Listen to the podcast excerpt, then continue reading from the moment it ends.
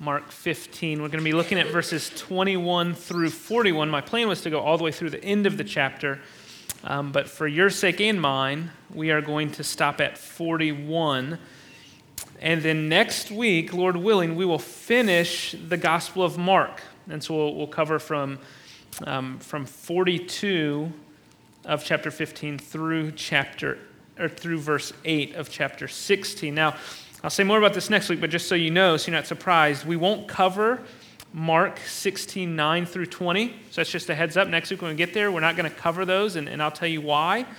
Um, so maybe you could this week read, read verses 9 through 20 of chapter 16, and um, then you can come next week with your questions. But, but we're not going to preach through those.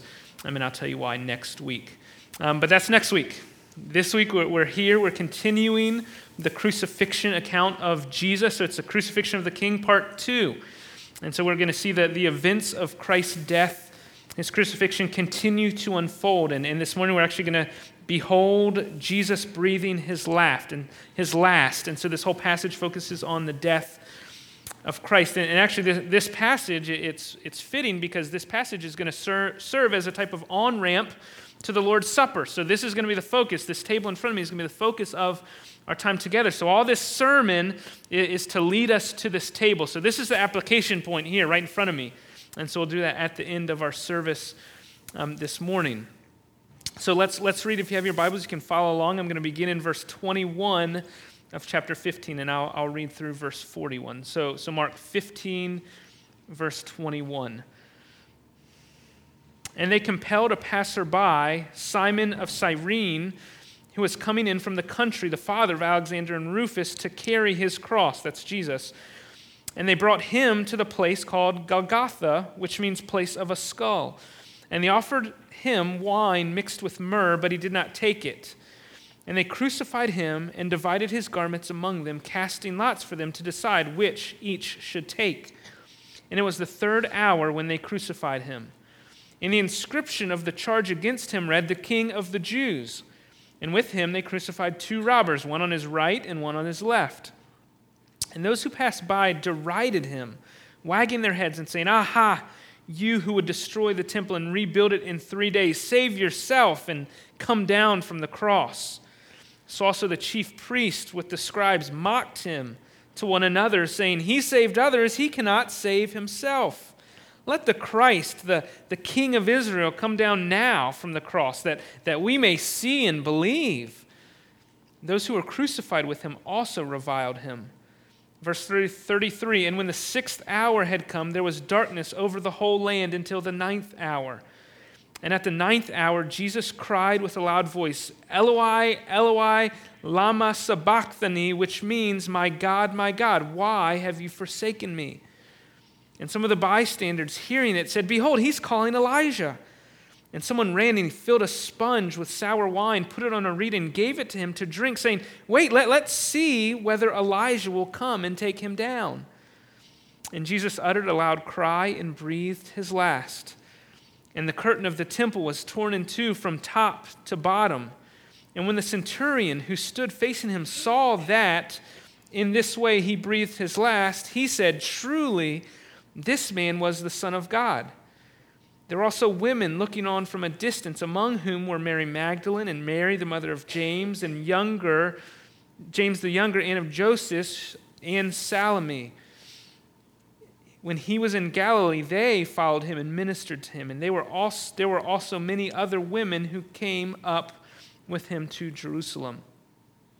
Let's pray as we begin. Father, I pray that this morning that you would, you would show us our need for, for the bread of life. Would you show us our need for Christ this morning? I pray that you would nourish us, nourish our faith with your word, strengthen our faith, sustain our hope, compel our love. We come like Peter, admitting there's nowhere else for us to go. Who else but you have the words of eternal life? And so we, we as your people, want to hear from you this morning. So we pray that you would speak to us. In Christ's name, amen. Well, three, three divisions, three sections of, of this passage. We see first the king's crucifixion.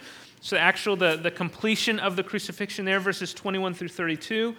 And then the king's dramatic death, there, verses 33 through 39. We, we see these, these dramatic signs, these events that accompany the death of Jesus. And then finally, the, the three verses at the end, or the two verses at the end, the king's disciples. And so let's work through these one by one as we go. So let's begin the king's crucifixion, beginning in verse 21. Now, as I mentioned, this, this passage picks up the account that was started last week. So last week, verse 20 ends with the soldiers leading Jesus out to crucify him. And verse 21 picks up the trek made by Jesus and the soldiers leading from Pilate's palace to the place of the skull. You see that in verse 22. But in verse 21, Mark introduces a man named Simon of Cyrene. Now it's interesting that he, he mentions the sons of Simon, Alexander, and Rufus. Now, everyone you read says he mentions them because as Mark is writing, his audience will recognize these men. So he says, Oh, Simon was coming. Oh, you, you know Simon, or you know Rufus and Alexander? Yeah, it's, their dad is the one. So it's, it's fascinating to think about his readers knowing the sons of Simon. But, but here, Simon was, was almost certainly a Jewish man who had come to the Passover. He'd come to Jerusalem to, to celebrate the Passover, and he's compelled by the soldiers to carry the cross of Jesus. Now, just, just for your um, clarification's sake, when it says that Jesus was forced to carry his cross, Maybe you've seen a picture where it's the, a whole cross, where it's, where it's the cross piece and, and then the middle piece that he's carrying over his shoulder. That's, that's probably not what happened.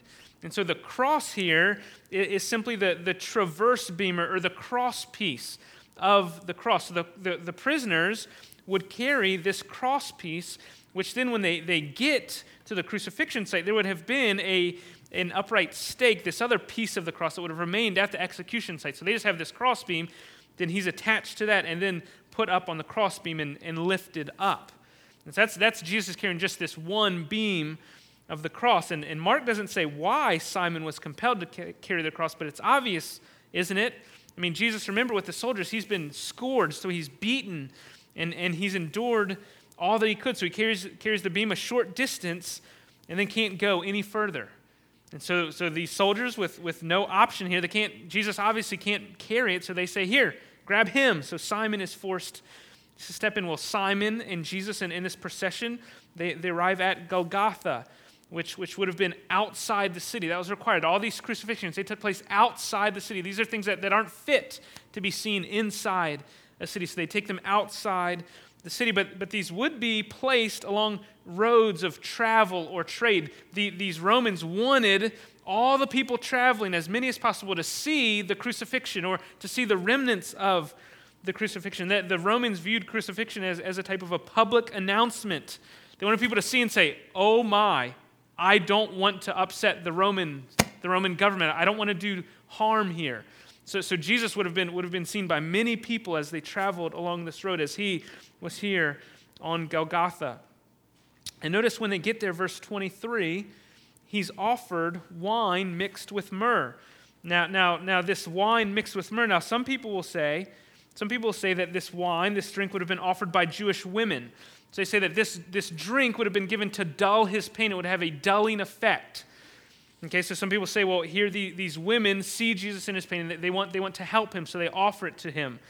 Now, if that's the case, Jesus here refuses, and he'd be refusing in order to, to feel the full effects of his suffering. Right? So he refuses. Now, now that, that's one option of what this drink is for. Others say that this wine is, is, is not for that purpose, but this would have been offered by the soldiers as a continuation of their mocking of him. So you say, well, here's a king's drink for the king. Drink this wine. Drink this, you king, right? Do you see how that's different? If the soldiers are offering, they're just continuing to mock. And so Jesus, if, if that's the case, he's refusing to partake in that for obvious reasons. So either way, I, I don't think there's one that has more evidence than the other. Either way, Jesus refuses to drink. So he's offered this drink and he refuses. And notice verse 24. And they crucified him and divided his garments among them. And so just like that, we get to verse 24, and Mark says, And they crucified him. Just like that. It, it's surprising here because Mark's gospel, since the end of chapter 8, has been leading towards this climax, this crucifixion. And when this, this climax finally comes, Mark states it as briefly as possible. They crucified him.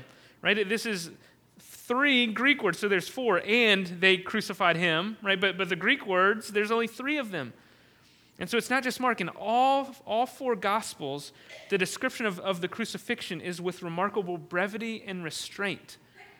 they crucified him. Mark records. And then they, moving quickly on, they, soldiers, divided his clothes. Now, now most of the time, the Romans would, would crucify their, their criminals naked. They wouldn't have clothes. So, so people say this is probably, they're, they're accommodating Jewish custom. Okay, so, so they say, Let, let's, let's at least let him leave his clothes on. We don't want to upset the Jews. And so they, they, they say this is why there is clothes. But if there were clothes, it wouldn't have been abnormal for the, the soldiers to then divide them up and so I want this, I want, I want this. And so they crucified him, and the soldiers divide the clothes. Verse 25. It was the third hour when they crucified him. Now, third hour, this would have been 9 o'clock in the morning. Now, we'll say more about this in a minute, but, but it's interesting here. Mark begins honing in on, on the specifics. He, he's noting times, and, and the times will, will run all throughout. He's careful to pay, to, to record the details of this crucifixion, especially the time. And so, and so the, he's crucified at 9 a.m. And now, as we look through these, these next verses, verses 26 through 30, I, I want to draw your attention to three things or, or three aspects of, of these verses that, that mock or, or misunderstand Jesus. So there's three things that, that occur that, that are mocking or misunderstanding Jesus. So, so first, notice verse 26, this sign that's put up this sign, and, it reads, The King of the Jews. Now, now every, every gospel account records the sign, and they vary slightly, but all of them have King of the Jews as inscribed above him. This would have been a sign identifying so passerbys could see what is he in trouble for? Why is he being crucified? And so for Jesus, he's King of the Jews. It confirms the charge against Jesus, why he was being crucified. He's being crucified as a king, which is, of course, remember the, the soldiers are mocking him last week. That's why he claims to be a king, but everyone who's looking on say, This is not a king. So they're mocking him, King of the Jews. Look, look at this one. No one standing there, no one witnessing what's going on, really thought that he was a king. This man claimed to be the king of the Jews. So they put the sign up. Second, notice that those nearby are the passerbys, verses 27 through 30. Notice he was crucified with two robbers, one on each side. And, Mark doesn't record anything except they reviled him and mocked him. So those immediately beside him, they're probably being tried, they're probably being crucified for the same reason Barabbas was to be crucified, which is murdering someone in the insurrection. So these are robbers who are guilty, and, and even they join in with the mocking of Jesus. They're reviling him. But look at verse 29.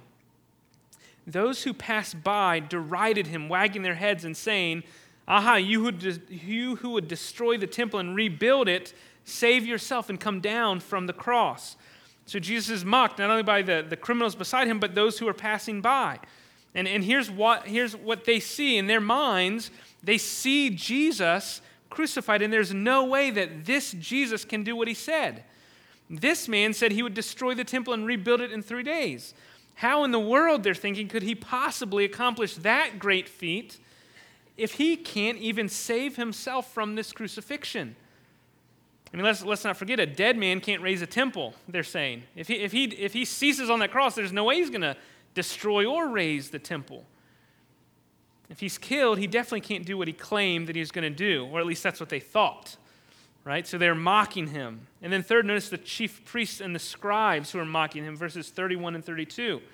Now, th- this is not as surprising it's a bit surprising those walking by are mocking him, but, but here the chief priests and scribes, they're, they're the ones who've been driving this, this, this process from the beginning. They've, they've wanted to destroy him from Mark chapter 3, and so now they've led all the way, and now they, they've attained their goal. They see their enemy hanging on the cross, so they too join in in the mocking. They, they mock Jesus to one another, saying, He saved others, He cannot even save Himself. Let the Christ, the King of Israel, come down now from the cross that we may see and believe. So it's similar to, to, to the previous charge.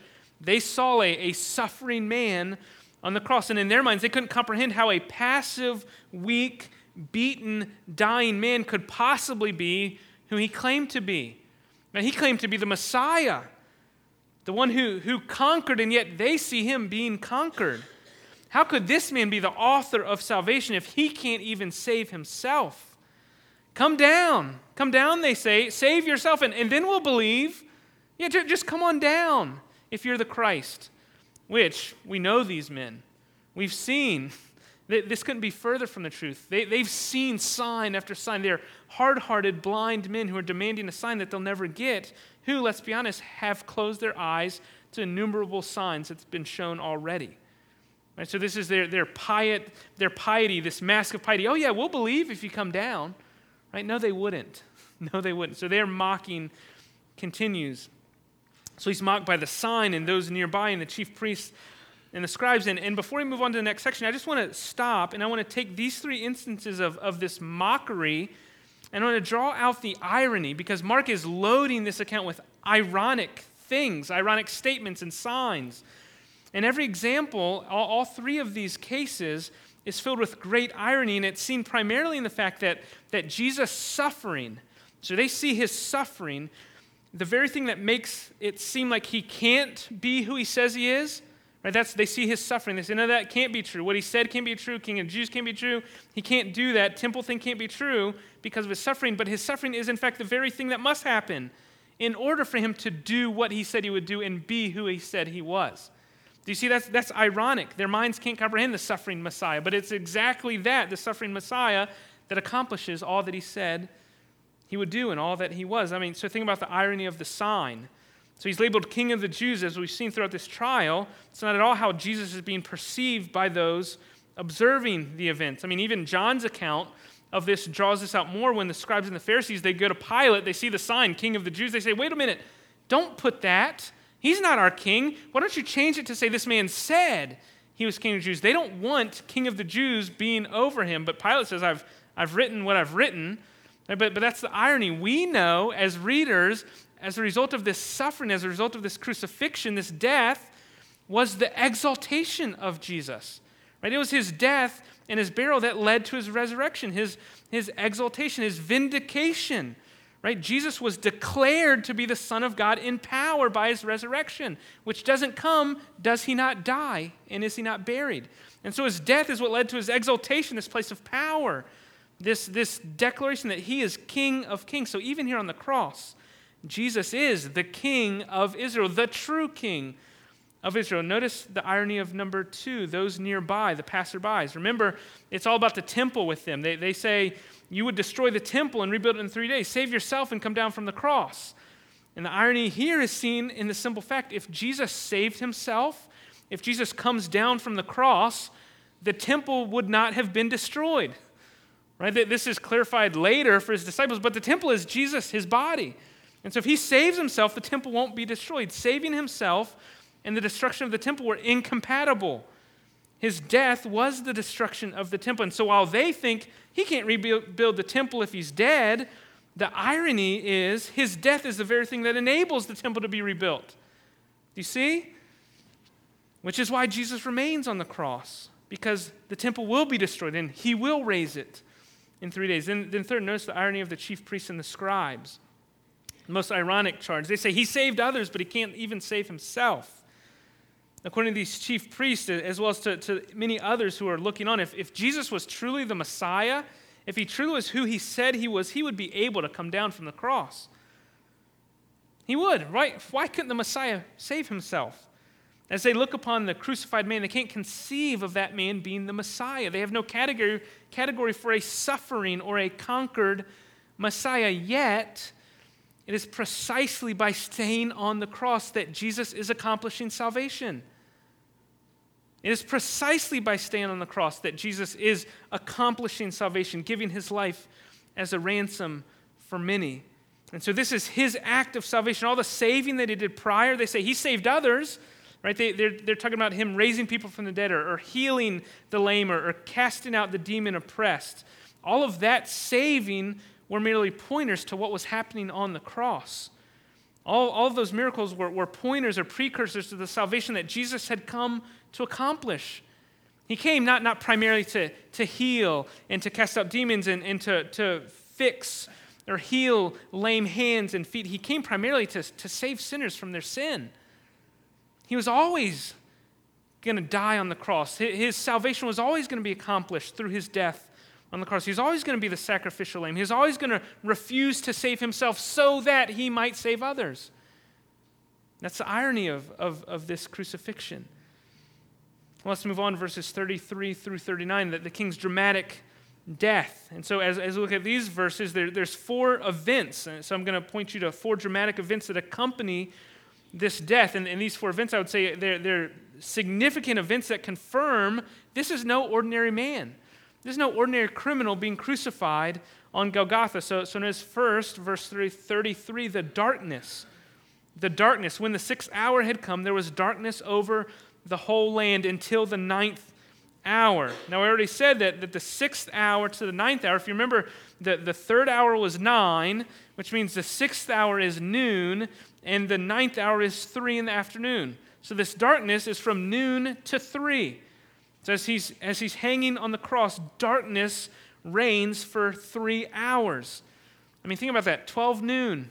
This is, this is the brightest time of the day when the sun is at its peak and should, should be shining. And yet, here at 12 noon, for three hours, there is darkness. Clearly, this was a miraculous darkening, a cosmic sign. But, but what's, what's the sign of? Why? What's the purpose of this darkness? Well, I think most obviously, this darkness represents God's judgment. I mean, darkness is often associated with God's judgment. If Amos 8, Amos chapter 8, verse 9, Amos and other prophets talk about this day of the Lord, this final day of the Lord, this judgment. And listen to what Amos 8, 9 says. And on that day, this day, this final day, the day of the Lord, declares the Lord God, I will make the sun go down at noon and darken the earth in broad daylight.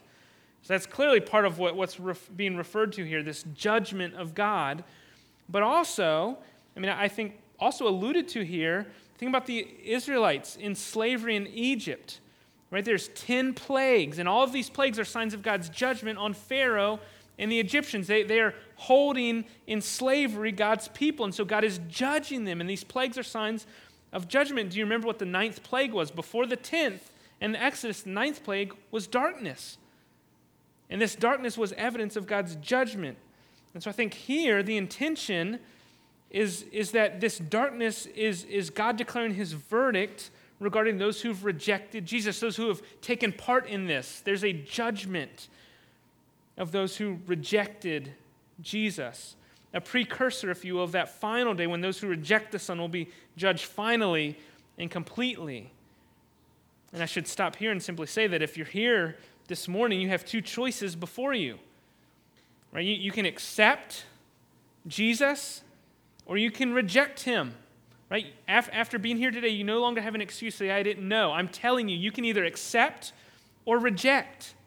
You, you can accept, you can believe Jesus, you can believe that he is who he said he was, that he did what he said he came to do, that his death accomplished what he said it would accomplish, namely the, the forgiveness of sins for those who repent of their sins and trust in him.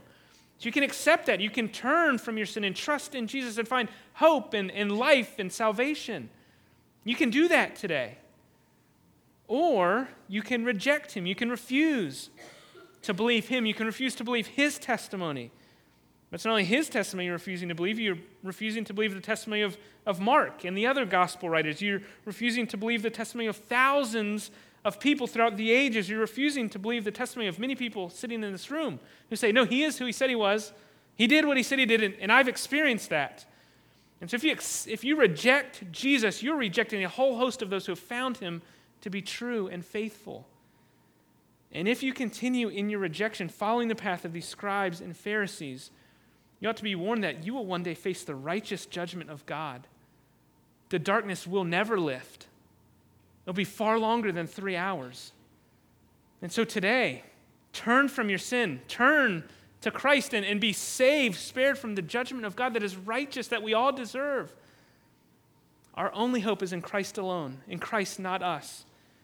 And so turn to Christ, turn to Christ, and be saved from the judgment that will come. Second sign here in these verses, notice Jesus' cry, verse 34. These, these are the only words that, that Mark records Jesus saying. Now, now we know that, that with the other Gospels, when we combine them, there's seven statements from the cross. But Mark here only records one. And that's the, the cry at the ninth hour. This is at 3 in the afternoon where he says, My God, my God, why have you forsaken me? That's all that, that Mark records Jesus saying. The only words that he records Jesus saying. So, so here, Psalm 22, you, you should write down Psalm 22. This is what Jesus is quoting. This is how Psalm 22 begins. That, that psalm is a psalm of David where David asked that question Why have you forsaken me? He asked that question Because David, as a psalmist, he sees himself as the innocent sufferer. He says, why, why am I suffering? Why are my enemies without reason? They're, they're pursuing me. Why, are you, why have you forsaken me? That's, that's the tenor of Psalm 22. And here, Mark records Jesus quoting that passage, I think, primarily because Mark has gone to great lengths to show us that Jesus is the innocent sufferer par excellence. Right? He is the one who is suffering innocently because he was the Messiah. Because that's what he came to do. He was innocent. He wasn't guilty. He was pursued by his enemies. And here at the end of the life, I think Mark wants his readers to know that, that there's a sense in which Jesus was abandoned, totally alone. No one there. Jesus is abandoned. So he cries, Why, Father, have you forsaken me? And we don't get the image of, of this serene Jesus smiling on the cross with a little gold circle above his head right? Dying calmly and peacefully. That's not the picture here. He was suffering, he was in pain, and he's crying out. Why? I'm God forsaken. Why? He was abandoned. Mark's entire focus is on the gloomy darkness of the scene, the agonizing suffering and aloneness of the Son of God. Jesus was forsaken. I mean, especially as we consider the sacrificial nature of his death. Jesus, his death would pay the penalty for the sins of others. And he had to be forsaken. He was made sin for those who knew no sin. Right? That we might be counted righteous. He was made sin. The Father turns his face away. Jesus on the cross is drinking the cup of God's wrath. His life was given as a ransom for many, his blood is poured out. These ideas of sacrifice, judgment, ransom, all of these require Jesus to be forsaken so that he might offer others the promise of never being forsaken. Even in his dying day, he is in our place, forsaken by God, so that we who trust him might never, ever, ever be alone. And so Jesus forsaken Notice there in verse 35, some who hear this cry, they say, wait, well, he's calling Elijah. They misunderstand and say he's calling Elijah. And so someone goes and gets a sponge with some sour wine and offers it to Jesus, wanting to see if Elijah will come to his aid. And so when it seems, as I read this, how I understand it, they, they hear him cry. They know he's at the end of his life. They know, okay, he's, he's about to go out of consciousness. Wait a minute, someone, someone go get a sponge. Get, get some, uh, some sour wine. Wake him up. Let, let's prolong this, uh, this consciousness to see what happens. Is Elijah actually going to come? Do, does he actually think Elijah? Who else is he going to call? And I think this is just them continuing to mock Jesus and prolong. Let, let's see what else he says. He's starting to talk crazy.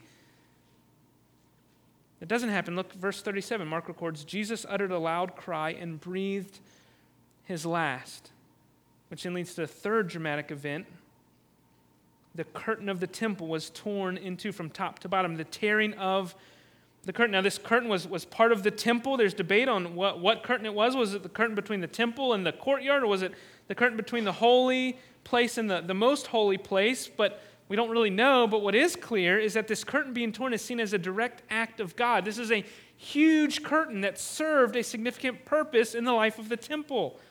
And when Jesus dies, it's torn from top to bottom, as if God has taken it as a piece of paper and just ripped it asunder, no longer connected. And it's a dramatic event. It serves, I think there's, there's two overlapping purposes that this tearing serves. First, this is, this is God's judgment on the temple, right? Ripped, no longer to serve a purpose. I mean, remember, Jesus had said some pretty harsh things about the temple. So we know what he felt about the temple. And here, the tearing of the curtain just confirms his judgment against it.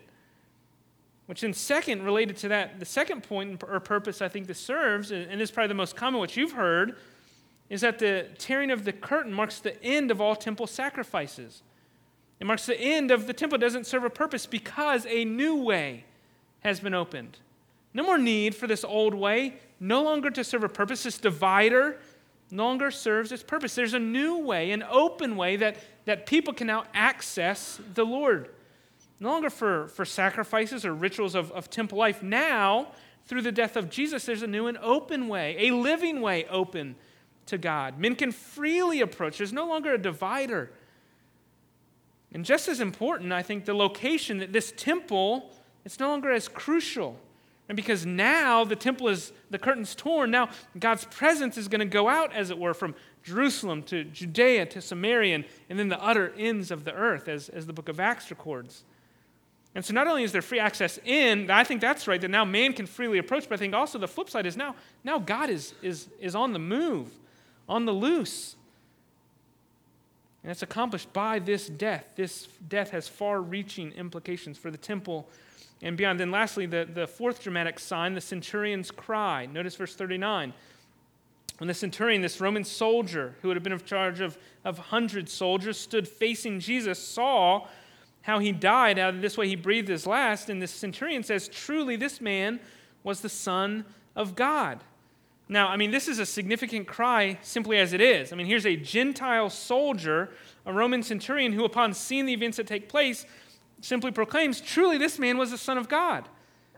So that's remarkable in itself, but, but think about how this functions in Mark's gospel as a whole. Throughout Mark's entire gospel, the identity of Jesus has been the issue. Right? Who is this man? Mark's been working hard at getting across who this was. So if you remember all the way back at the beginning, in February of last year, the Father declares at the baptism, This is my Son. So it's the heaven split, God declares, Son. Here, temple split, same language, uh, a Gentile Roman soldier says, This is the Son. These are kind of two bookends of Mark's gospel saying, Jesus is the Son of God. We saw numerous unclean spirits declare it throughout Mark's gospel. We saw Peter finally declare it with a good confession. And now, at the end, we see a Roman centurion declare it. Mark's gospel is the gospel of Jesus Christ, the Son of God. Don't miss his identity. This is the crucifixion of the Son of God, which leads to our last verses, verses 40 to 41, the king's disciples. The king's disciples. So, in these, these two verses, Mark records uh, this, this curious group of women, these ladies, and, and these are the verses that we'll end with, and, and they make really two simple points. First, these women are the central witnesses to the events surrounding all that happens here the death, the burial, and the resurrection of Jesus. Especially in Mark's gospel, we see these women are central. They are central. They, they see Jesus here, they see the empty tomb, and they report to the disciples. These women are crucial. They're the ones who see the tomb and are charged with, with going and delivering the message to the disciples, which by the way, it's significant for gospel writers, not just, not just Mark, but all the gospel writers, to, to, mention, to mention women as eyewitnesses. They're recording these events with the assumption that the testimony of these women was worth something, which is totally countercultural. This would be a knock on the Christians. You believe the women? Don't you know they're worthless? That's the cultural tenor that this gospel is being written into. These women are, are non negotiable in the events of the death, burial, and resurrection of Jesus. There's worth here, there's value here. Women couldn't even serve as witnesses in a court case. Their voice had no authority, and yet here's Mark singling them out. The, the report of the resurrection is dependent on the witness of, of women. But just as shocking, I think the other reason Mark records these two verses was to show the true or the faithful disciples. I mean, think about this. At this time, where are the others? Right? Where are the men? Uh, James or John or Nathaniel or Thomas or, or Peter, where are they? Right? They, they fled. They fled like scared little sheep. Now, yeah, Peter, he followed for a little bit, but, but then he fled too. Right? He's weeping outside the gate, probably still. But, but here, of the followers that Jesus has recruited and taught throughout his ministry, here as he dies on the cross, there's a group of women who are looking on from a distance. They're the faithful ones. They're the ones who remain. Again, countercultural. Right? The value that, that the early Christians placed on women was countercultural. This group of women is given prominence.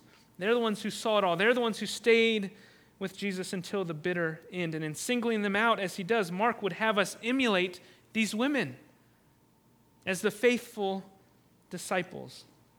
And so may we all, as followers of Christ, aim to be like them. May we aim to emulate them in our commitment to Christ. Well, as I close, let's pray.